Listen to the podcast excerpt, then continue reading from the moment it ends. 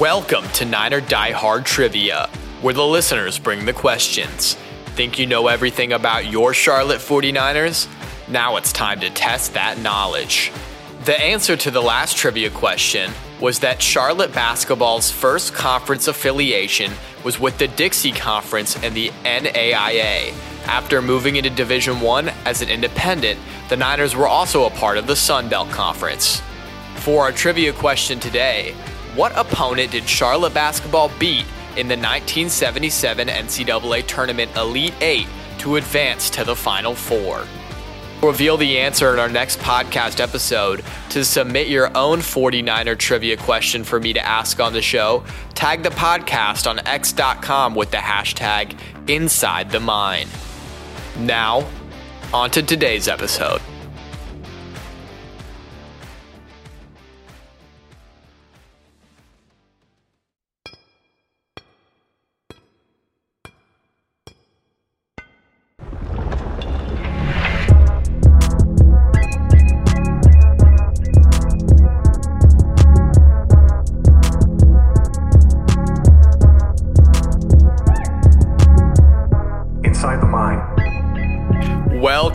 To Inside the Mine. My name is Drew Fitzgerald, here to bring you coverage of all things Charlotte 49ers.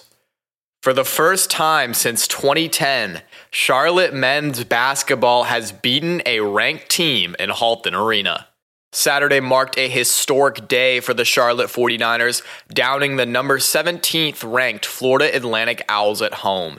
This is the same FAU team that scored top 25 wins this season against what was the number 4 Arizona Wildcats and the number 12 Texas A&M Aggies.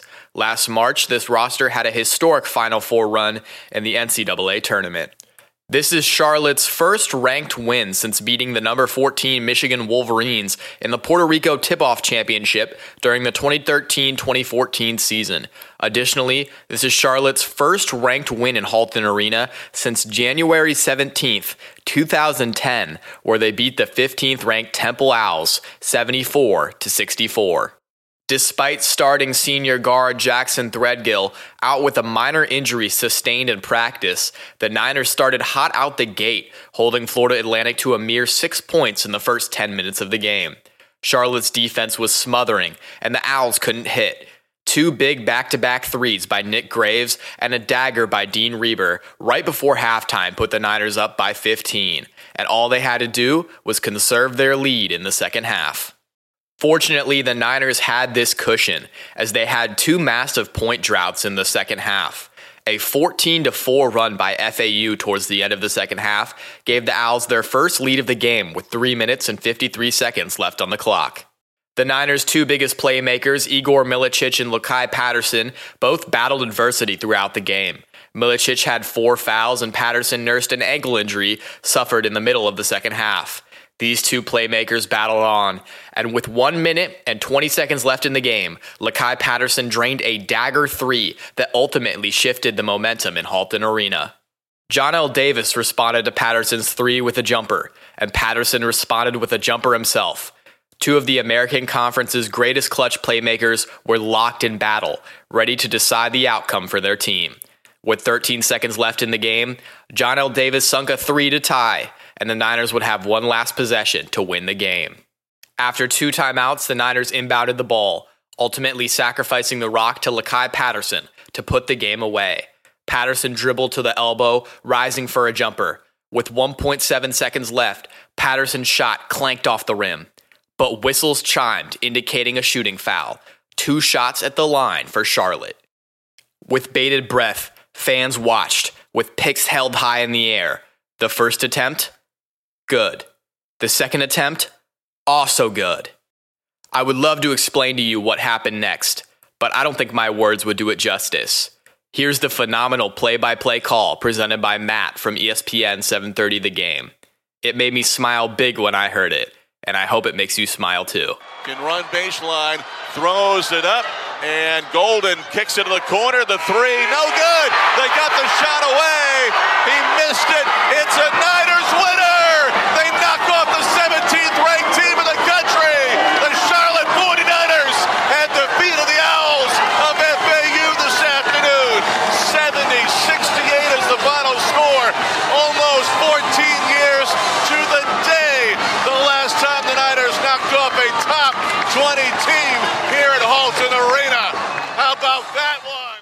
What an absolutely electric call. Here's what Fearne and Patterson said after the game.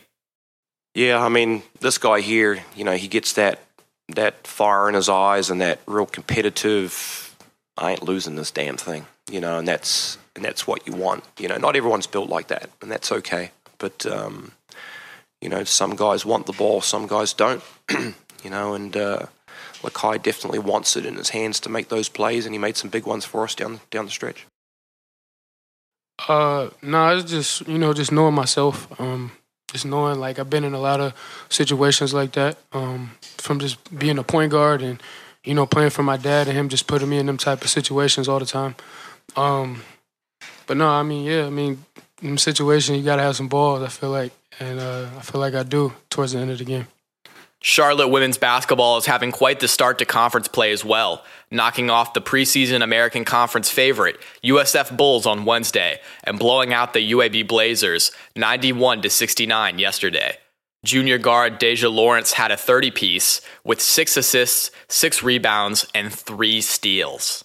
The ladies are currently seeded first in conference. They will travel to Houston on Thursday to tip off against the Rice Owls at 8 p.m. The men will ride their high in a presumably energized Halton Arena. They will face the Tulsa Golden Hurricane at 7 p.m. Both games are on ESPN Plus. Transitioning to Charlotte football, another hire has been made, this time on the defensive staff. Ty Greenwood, a former defensive analyst for the Carolina Tar Heels, is the new cornerbacks coach for the Niners. Greenwood has former experience in this role at Elon and NC Central before his time at UNC. This hire fills the empty position coach Rod Ojong left after Indiana head coach Curt Cignetti announced the hiring of Ojong as the program's cornerbacks coach on December 13th. Charlotte has picked up some new transfers, including more reinforcement to protect Max Brown this season. Tyler Gibson is a 6'5, 294 redshirt freshman from Georgia Tech. He'll join the stacked offensive line for next season. The Niners also landed two ACC defensive backs. CJ Clinkscales is a redshirt freshman from Boston College, and Dee Edwards is a redshirt sophomore from Louisville. Despite these new additions, Charlotte lost one of its best players to the transfer portal. Demetrius Knight II, Charlotte's American Conference first team linebacker, has transferred and committed to the University of South Carolina. Knight was an incredible player for the Niners, and his presence on the field will be hard to replace. Charlotte's running back Shadrick Byrd has exited the transfer portal and will instead opt to declare for the NFL draft. This decision is quite surprising. Bird will forego his year of eligibility, similar to Grant Dubose last season. Senior quarterback Jalen Jones, senior defensive backs Isaiah Taylor and Day Day Hollins, and junior defensive end Miguel Jackson will also declare for the 2024 NFL Draft. If you want a comprehensive list of Charlotte's 2024 recruiting class, here are the players who signed to the university on National Signing Day. Cornell Allen, a 5'10, 175 pound defensive back. Evan Austin, a 6'1, 175 pound wide receiver. Kendall Brown, a 6'4, 220 defensive lineman. Max Brown, a 6'2, 220 quarterback, a transfer from Florida. Miles Burns, a 6'2, 190 pound wide receiver. El Taib Bushra, a 6'2, 200 pound defensive back, a transfer from Fairmont State. CJ Clinkscales, a 5'7, 173 pound defensive back, a transfer from Boston College. Mo Clipper Jr., a 6'5, 310 pound offensive lineman, a transfer from Tennessee. Andrew Cunningham, a 6'4, 285 pound offensive lineman.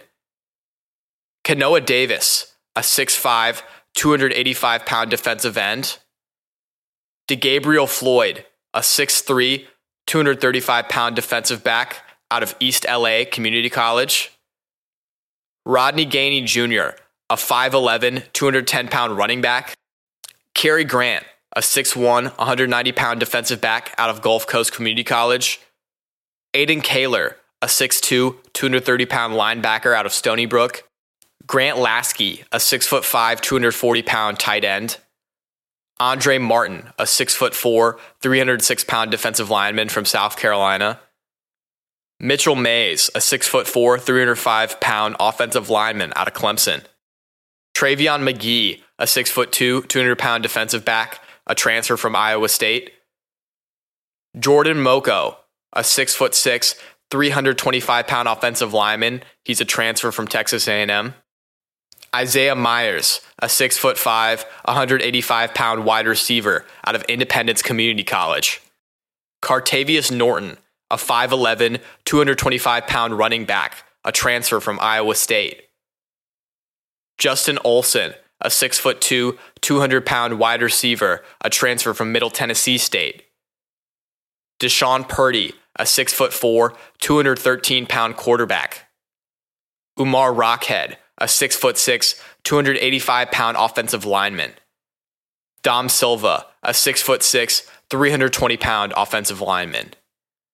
Anthony Romph, a 6 foot, 185 pound defensive back, a transfer from Western Michigan. Xavier Simmons, a 6'2, 230 pound linebacker, a transfer from Missouri. Donovan Spellman, a 6'4, 230 pound linebacker, a transfer from Appalachian State. Darius Wallace, a 6'3, 220 pound linebacker. And finally, DeQuinder Williams, a 6 foot, 175 pound defensive back. These are all of the players who have signed to Charlotte. Expect a few more to come in the spring, but as of now, Charlotte's got a great recruiting class for 2024. Thank you so much for listening to our episode today. Remember, Niners wear green on Wednesday, and they also listen to the Inside the Mine podcast. Thanks, everyone. Thanks for listening to Inside the Mine. Hit that follow button to stay updated on all things Niner Nation. You can find me on X at Inside the Mine 49 and on Instagram at Drew underscore Fitzgerald. As always, picks up and roll Niners.